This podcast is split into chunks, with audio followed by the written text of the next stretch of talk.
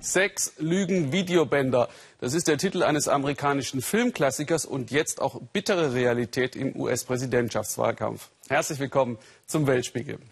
Wir werden heute auch in Nepal, Nigeria und erstmals in der südchinesischen See sein, aber zunächst zu jenem Video, das den Aufstieg von Donald Trump nach unzähligen Lügen und Beleidigungen nun beenden wird. Er stammt aus dem Jahr 2005. In diesem Bus mit einem Fernsehmoderator erklärt er Frauen zu Freiwill, die man unbegraft be begrapschen dürfe. Ich küsse sie einfach. Wenn du ein Star bist, kannst du machen, was du willst. Kannst ihn zwischen die Beine greifen.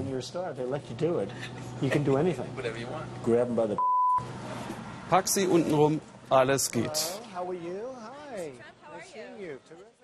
Angeekelt wenden sich viele ab. Gottlos, sagen traditionelle konservative Christen im Bibelgürtel der USA. Stefan Niemann war in West Virginia bei einer Familie, die ihre Kinder zu Hause unterrichtet. Nur so könnten sie uramerikanische Werte leben.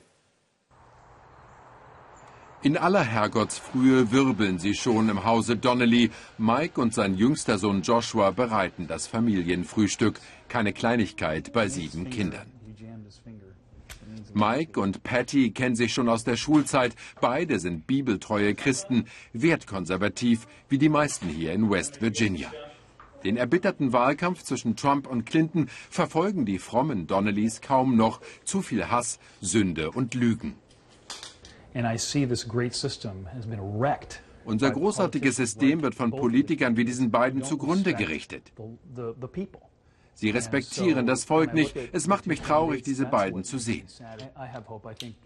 Aber ich hoffe und glaube noch immer, die amerikanischen Werte sind noch da. Aber dies ist eine schwierige Zeit.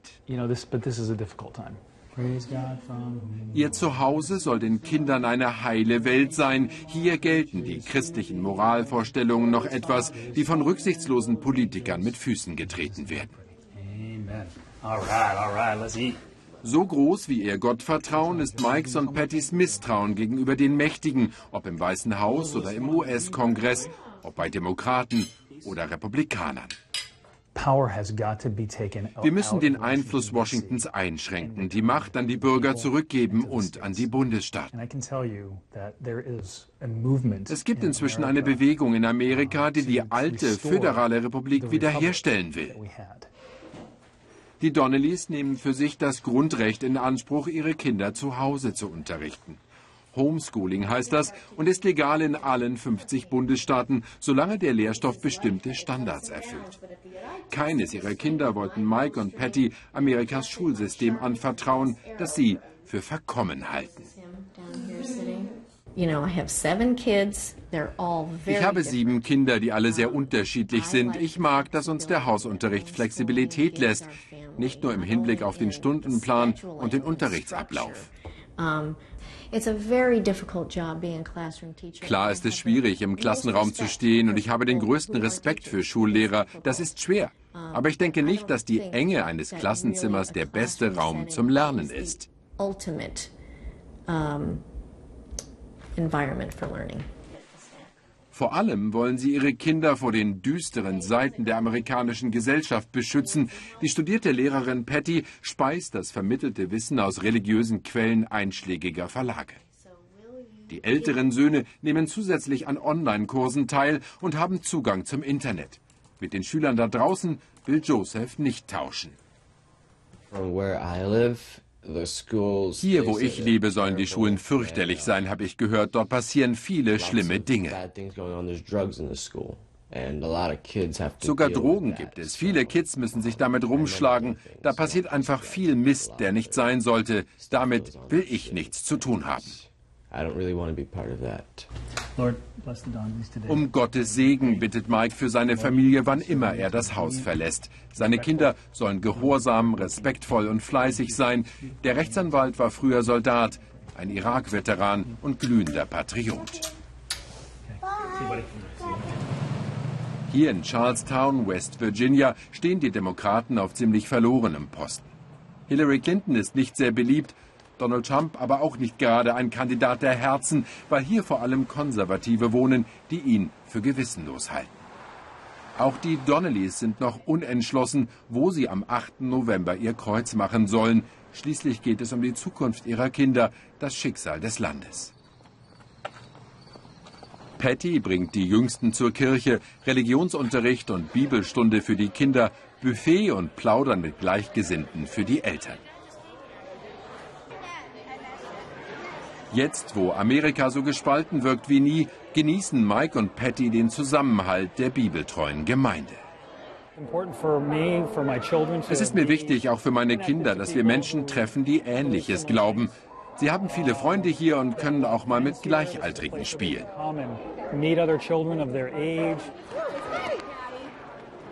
Die Donnellys werben inzwischen aktiv für den Hausunterricht.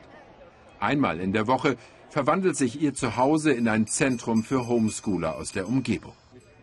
Zwei bis drei Millionen amerikanische Kinder werden inzwischen abseits der Schulen unterrichtet. Ihre Eltern wollen sie nicht dem Staat anvertrauen, sondern selbst für ein solides und christliches Wertefundament sorgen, auch um sie zu wappnen für all das Schlechte in der Welt.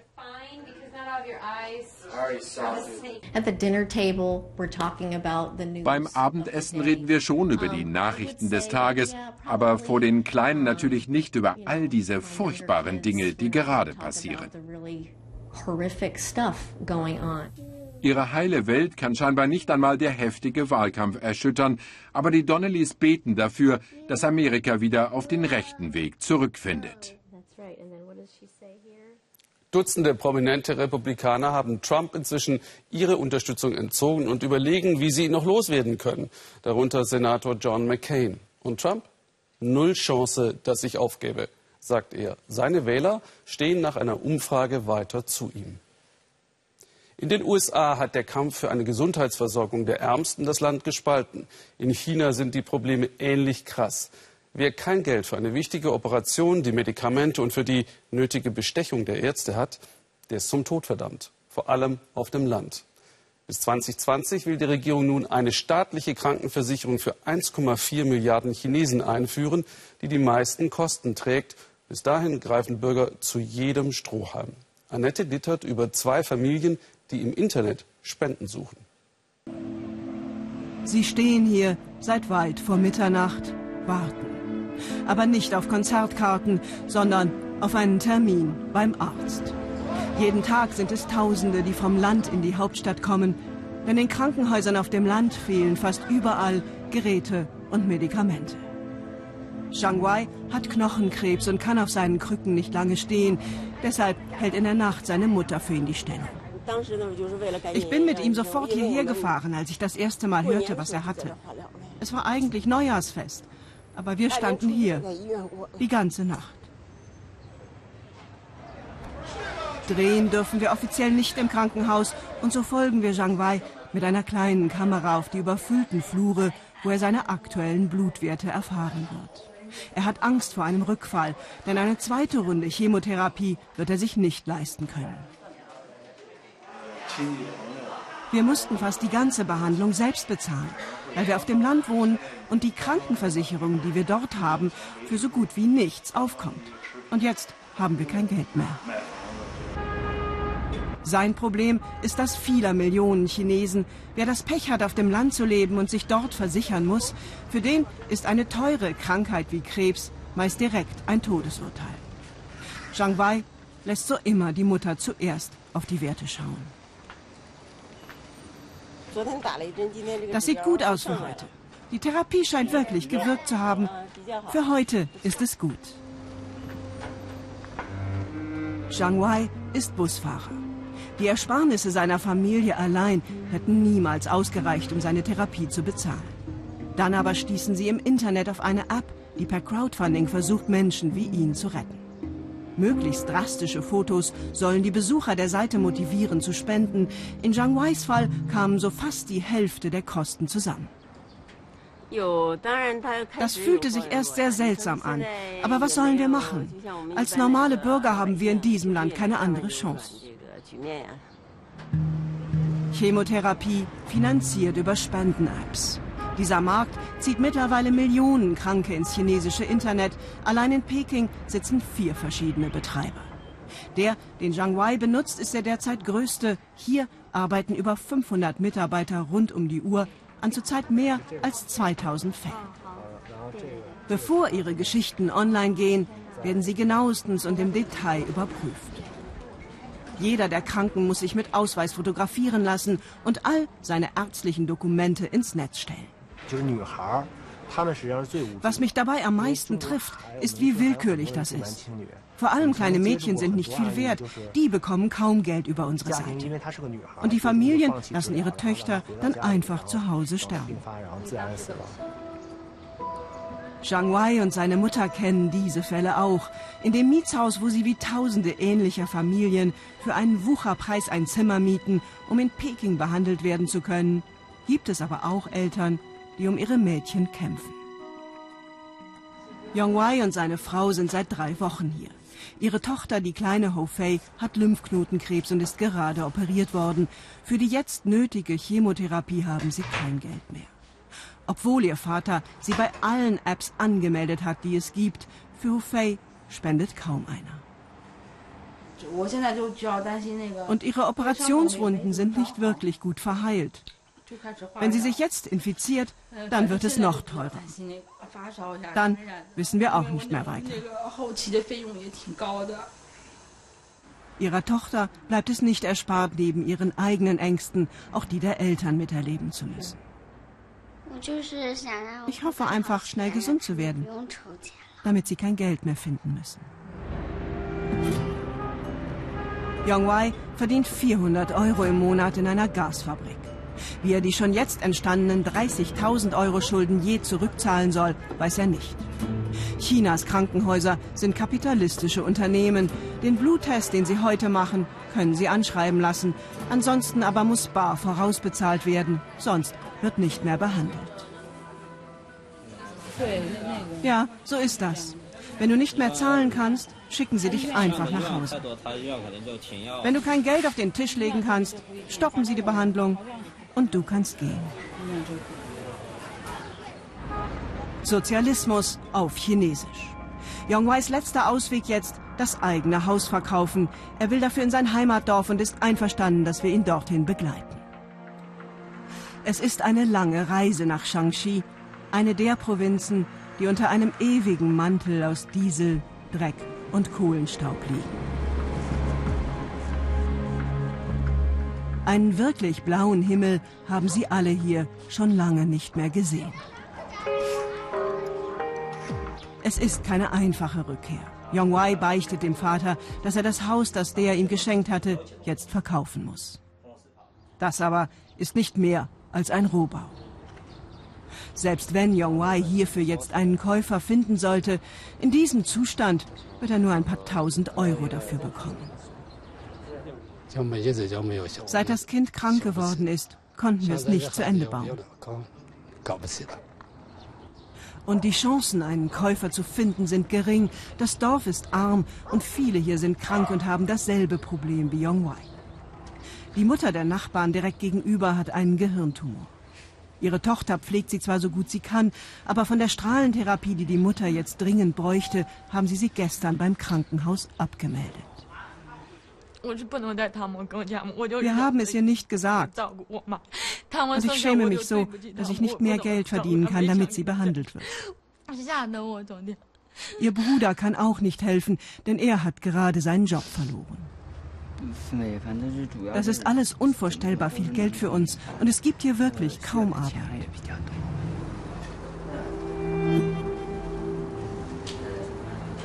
Yong Weis Vater hat derweil seinem Sohn angeboten, auch noch sein eigenes Haus zu verkaufen, um die kleine Hufei zu retten.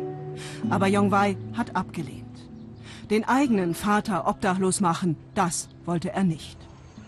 Und so gibt es kaum Hoffnung für ihn und all die anderen hier, China mag offiziell ein sozialistischer Staat sein, die Kranken und Schwachen auf dem Land aber werden erbarmungslos allein gelassen. Schauen Sie mal. Schüler in Nepal spielen auf dem Pausenhof Fußball. Fällt Ihnen etwas auf? Der Mann mit dem Bart ist nicht der Lehrer, sondern der fast 70-jährige Durga Kami, der die Schulbank drückt, weil er allen zeigen will, wie wichtig Bildung ist. Gabo Hallas hat ein Händchen dafür, solche Geschichten zu finden und zu erzählen, hier im Weltspiegel. Wo sonst wäre das möglich? Erst einmal schön machen. Dogakami ist ein Schuljunge, bisschen in die Jahre gekommen, schon 69. Er ist sehr arm, aber die Schule ist das Wichtigste in seinem Leben. Ohne die Schule wäre ich nur ein halber Mensch. Ich würde Alkohol trinken, den ganzen Tag Karten spielen. Es macht nichts, wenn ich mit leerem Magen los muss. Hauptsache, ich lerne lesen und schreiben, spiele mit meinen Freunden.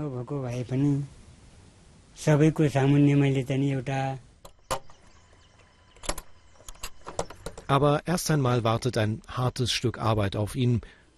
Sein Schulweg. 90 Minuten bergab jeden Tag. Am Nachmittag dann alles wieder nach oben und das dauert noch länger.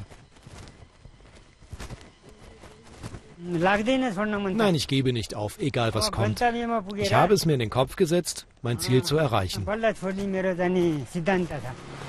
Das heißt, nicht dumm bleiben, etwas lernen. Als er klein war, hatte er keine Chance, die Schule zu beenden. Die Familie war zu arm. Kinder sollten eher arbeiten als was lernen. In der Schule ist der Opa und Junge zugleich. Er lernt in der 10. Klasse. Seine Mitschüler sind Teenager.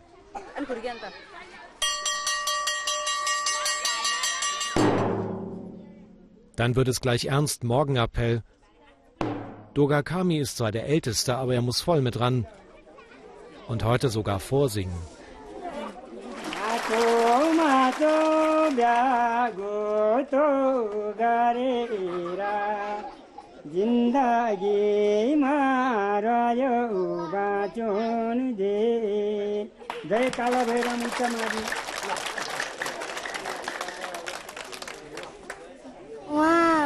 Er ist ehrlich, lernt sehr ernsthaft und ist immer hilfsbereit.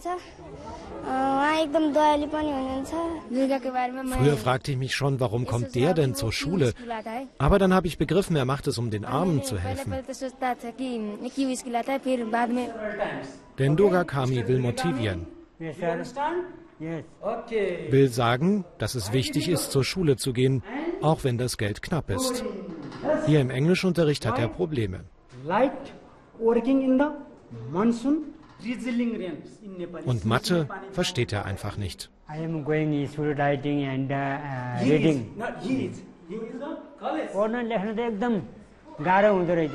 Lesen und Schreiben war nicht einfach. Aber ich mache das, auch wenn es schwer fällt.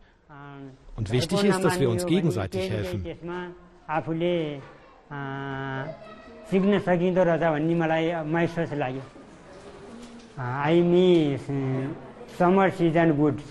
Der Lehrer ist stolz auf den Schüler, der sein Vater sein könnte, weil er so diszipliniert und pünktlich ist. Er ist nicht begabt, aber er arbeitet hart. Er hat einen starken Willen, das finde ich toll. Und dann versteht er sich mit den Kindern sehr gut.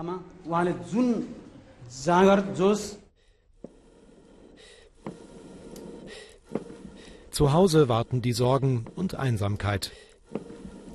Seine Frau starb vor langer Zeit, die sechs Kinder wohnen weit weg und besuchen ihn seit Jahren nicht mehr.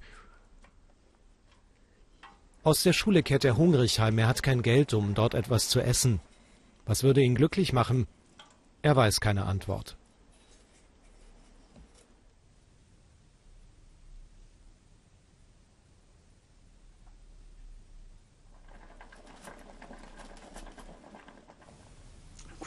Ach, was soll das sein? Glück.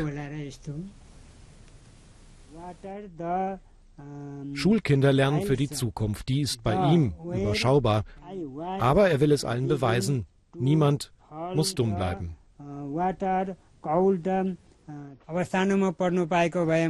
Ich hätte Pilot, Ingenieur, Arzt oder Wissenschaftler werden können, wenn ich als Kind die Schule beendet hätte. Aber ich habe ja nicht einmal lesen und schreiben gelernt.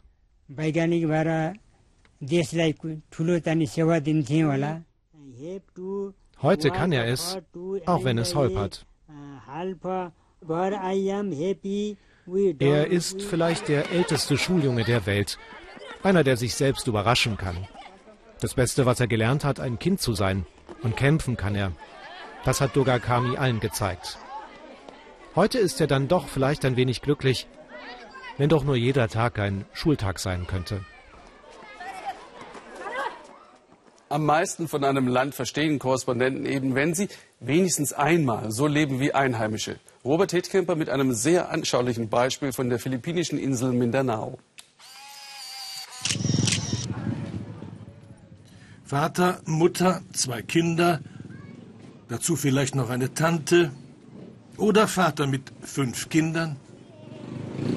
Frage, wie viele Menschen passen eigentlich auf ein Moped?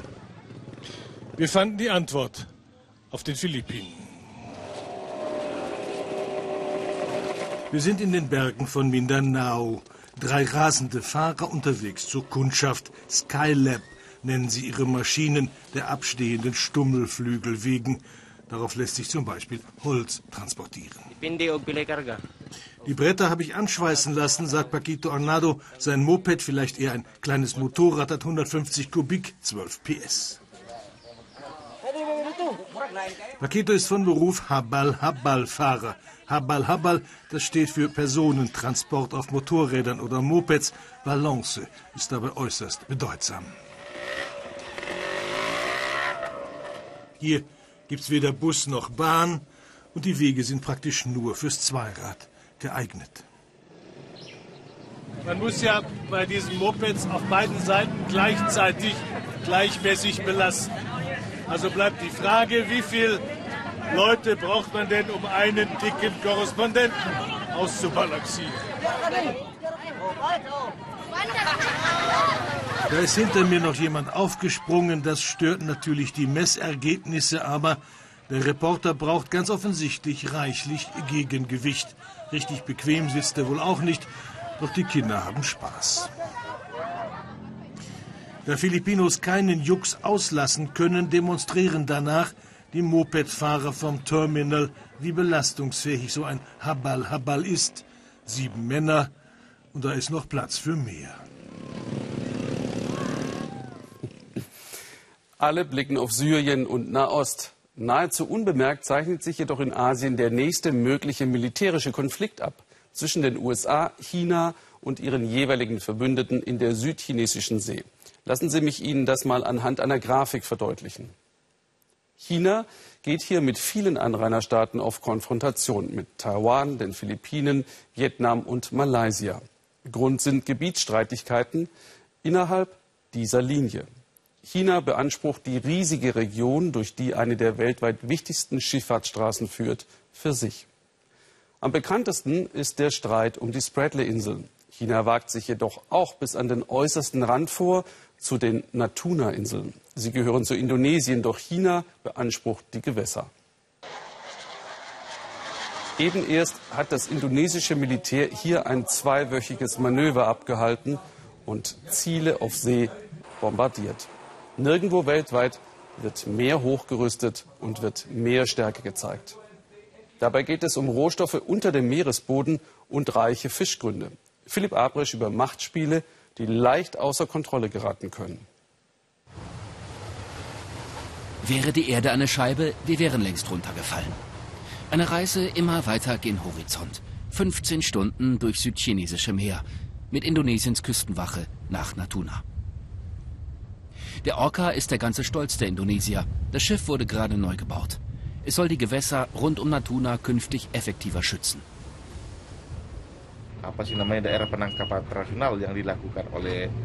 Es gibt sehr angespannte Situationen hier, erzählt der Kapitän. Die Chinesen beanspruchen die Gewässer für sich. Wir können das nicht akzeptieren. Die Gewässer um Natuna gehören uns. Die Region ist Teil Indonesiens.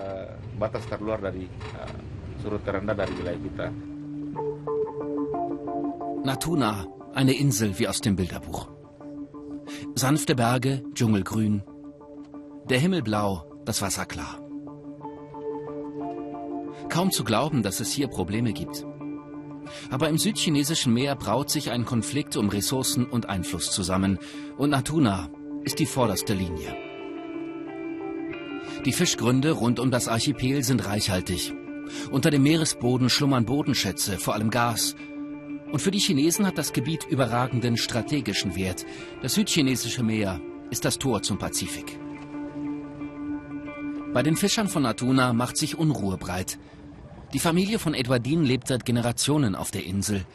Immer öfter treffen die Männer auf chinesische Fischer, die Vorhut eines immer selbstbewussteren Chinas. Wir haben uns nie besonders Sorgen gemacht, sagt Edwardine. Wir hatten gute Beziehungen. Aber jetzt haben wir Angst. Ich sehe mehr Militär. Die Stimmung hat sich verändert. Und wir Fischer wollen nicht zwischen die Fronten geraten. Zwar erkennt China an, dass die Natuna-Inseln zu Indonesien gehören. Die Gewässer rundherum aber bezeichnet Peking als traditionelle Fanggründe. Besuch auf dem Fischmarkt. Alle machen mit beim großen Rennen um den Fisch. Die Philippinen, Thailand, Vietnam, Indonesien, vor allem aber China. Immer ungenierter dringen die ausländischen Fischer vor, beklagen sich die Einwohner von Natuna. Vor zehn Monaten habe ich die Chinesen draußen getroffen mit einem großen Schiff, erzählt Fischer Tomasi. Es war beängstigend. Ich war mit zwei kleinen Booten unterwegs und die waren viel mehr. Sie haben uns einfach verjagt. Dabei waren wir ja noch in unseren eigenen Gewässern. So wird es selbst den Indonesiern zu bunt. Bisher hatten sie sich im Konflikt um das südchinesische Meer zurückgehalten. Jetzt am Nationalfeiertag zeigen sie Flagge. Aus Jakarta ist eine Frau angereist, um Natuna zu verteidigen. Die Dame in Grün. Susi Pujiastuti ist die Fischereiministerin, eine Selfmade-Frau. Ohne Schulabschluss, tätowiert, Kettenraucherin, so wird Susi von ihren Fans beschrieben. Sie ist beliebt für ihre klaren Worte. Susi hat den illegalen Fischern den Kampf angesagt. Für die große Feiertagsshow strömen die Einwohner an die Promenade. Die indonesische Regierung hat versprochen, künftig mehr Soldaten in Natuna zu stationieren. Ein neuer Hafen, ein Flugplatz für Kampfjets. Als neueste Idee hat Susi ins Spiel gebracht, einen Flugzeugträger anzuschaffen. Das heißt hier vielleicht südchinesisches Meer, aber das ist deshalb noch lange nicht China. Natuna ist doch so weit weg von denen. Die Gewässer gehören natürlich zu uns. Auch dieser Schrebergarten spielt eine Rolle im Konflikt ums Meer. Hier soll bald ein neues Gefängnis entstehen für illegale Fischer. Hunderte hat Indonesien schon in Haft. Die Ministerin legt den Grundstein für ein größeres Gebäude. Bei der anschließenden Pressekonferenz gibt sich die Ministerin kompromisslos.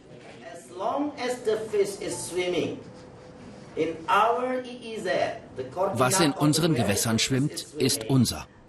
Und wer sich das holt, der betreibt illegales Fischen.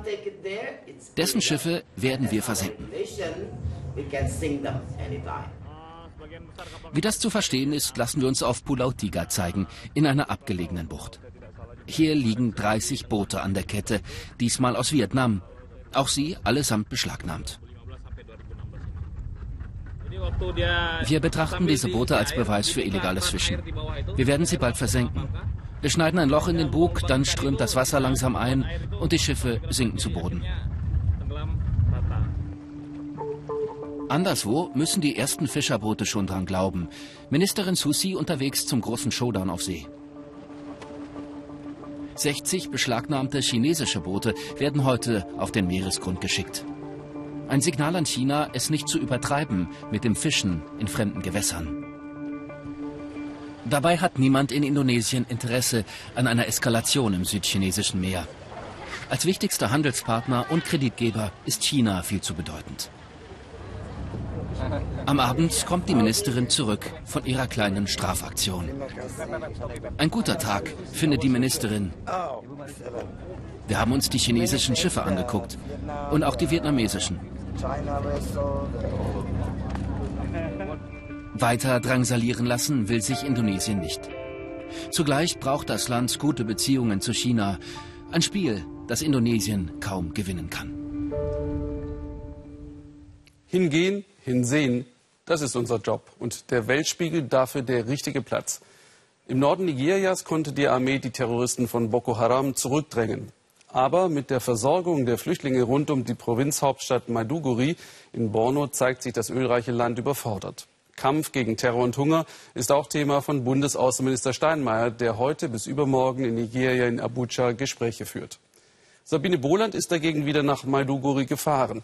Sie hat zwei völlig unterschiedliche Frauen getroffen. Die eine hilft, die andere fotografiert, weil Afrika nicht nur Elend bedeuten dürfe. Schwer auszuhalten, auch für unsere Korrespondentin und ihr Team. Maiduguri atmet auf. Fatih Abubakar fängt den brüchigen Frieden mit ihrer Kamera ein. Bis vor kurzem war der Markt ein gefährlicher Ort. Immer wieder hatten sich hier Selbstmordattentäter der Terrorgruppe Boko Haram in die Luft gesprengt. Doch jetzt scheint die Stadt sicher. Die Fotografin hört sich die Sorgen der Händler an. Sie können nur wenig verkaufen. Kaum jemand hat genug Geld für üppiges Essen.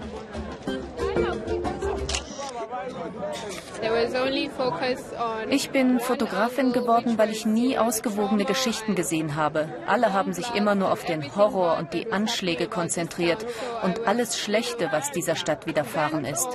Ich will eine Art Gegengeschichte erzählen zu dem, was die Medien berichten. Die Märkte sind voll. Trotzdem hungern Menschen in Maiduguri. Das weiß auch Fatih. Die Kontraste sind schwer auszuhalten auch für uns.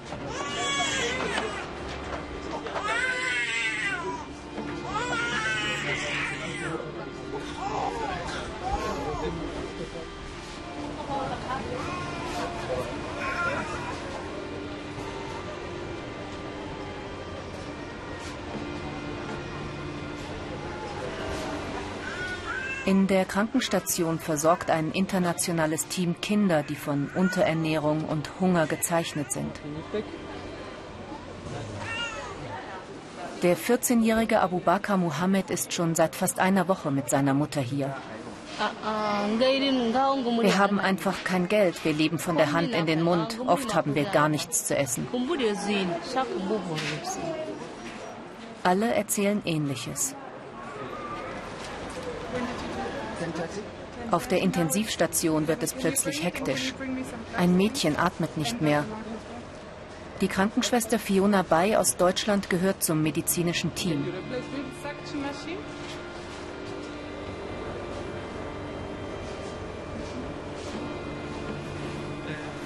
Zu spät.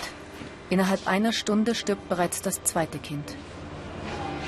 Im Moment sieht es nicht so aus, als wenn da irgendeine Besserung wäre. Ganz im Gegenteil, wir kriegen einfach immer, immer mehr Kinder, immer jeden Tag steigt die Anzahl. Wir haben eine Intensiv, die geplant war für zehn Betten. Wir haben inzwischen erweitert auf 15 Betten. Wir haben Tage, an denen in zehn Betten jeweils zwei Kinder liegen. Und gleichzeitig sehen wir hier aber auch einfach eine katastrophale Situation, was die Gesundheit der Menschen selber angeht, weil die oft einfach auch viel zu spät kommen. Unermessliches Leid für den Vater des kleinen Mädchens.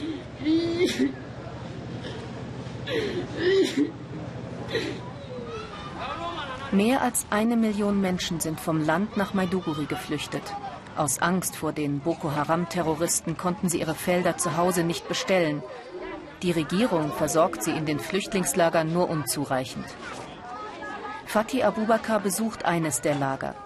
Die Fotografin blendet das Leid nicht aus, will es aber auf ihre Weise einordnen. Sie trifft eine junge Frau, die in Gefangenschaft von Boko Haram war, wie tausende andere. Fatih möchte mit einer Reportage verhindern, dass traumatisierte Frauen wie sie von der Gesellschaft abgelehnt werden.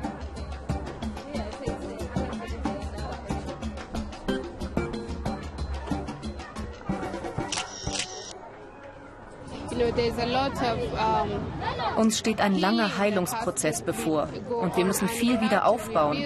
Aber ich möchte den Menschen zeigen, dass wir diese Ausdauer haben. Ja, wir haben gelitten, wir haben eine Menge durchgemacht, aber unser Leben geht weiter.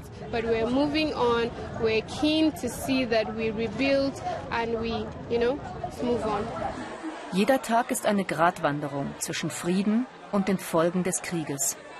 Nur wenige Hilfsorganisationen sind in Maiduguri, geschweige denn außerhalb der Stadt, wo es noch immer unsicher ist. Jeden Tag kommen um die 1000 Menschen in die Ambulanz der Hilfsorganisation Ärzte ohne Grenzen. Hier zahlen sie nichts, im Gegensatz zu den staatlichen Krankenhäusern. Geld für ärztliche Hilfe ausgeben, das kann sich kaum jemand leisten. Jedem Kind wird der Armumfang gemessen. Rot heißt schwere Unterernährung. Sie bekommen sofort eine kalorienreiche Erdnusspaste.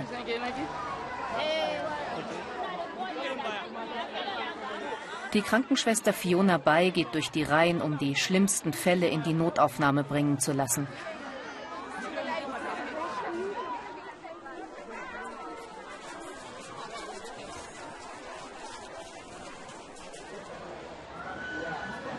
Zu allem Überfluss ist gerade auch Malaria-Saison.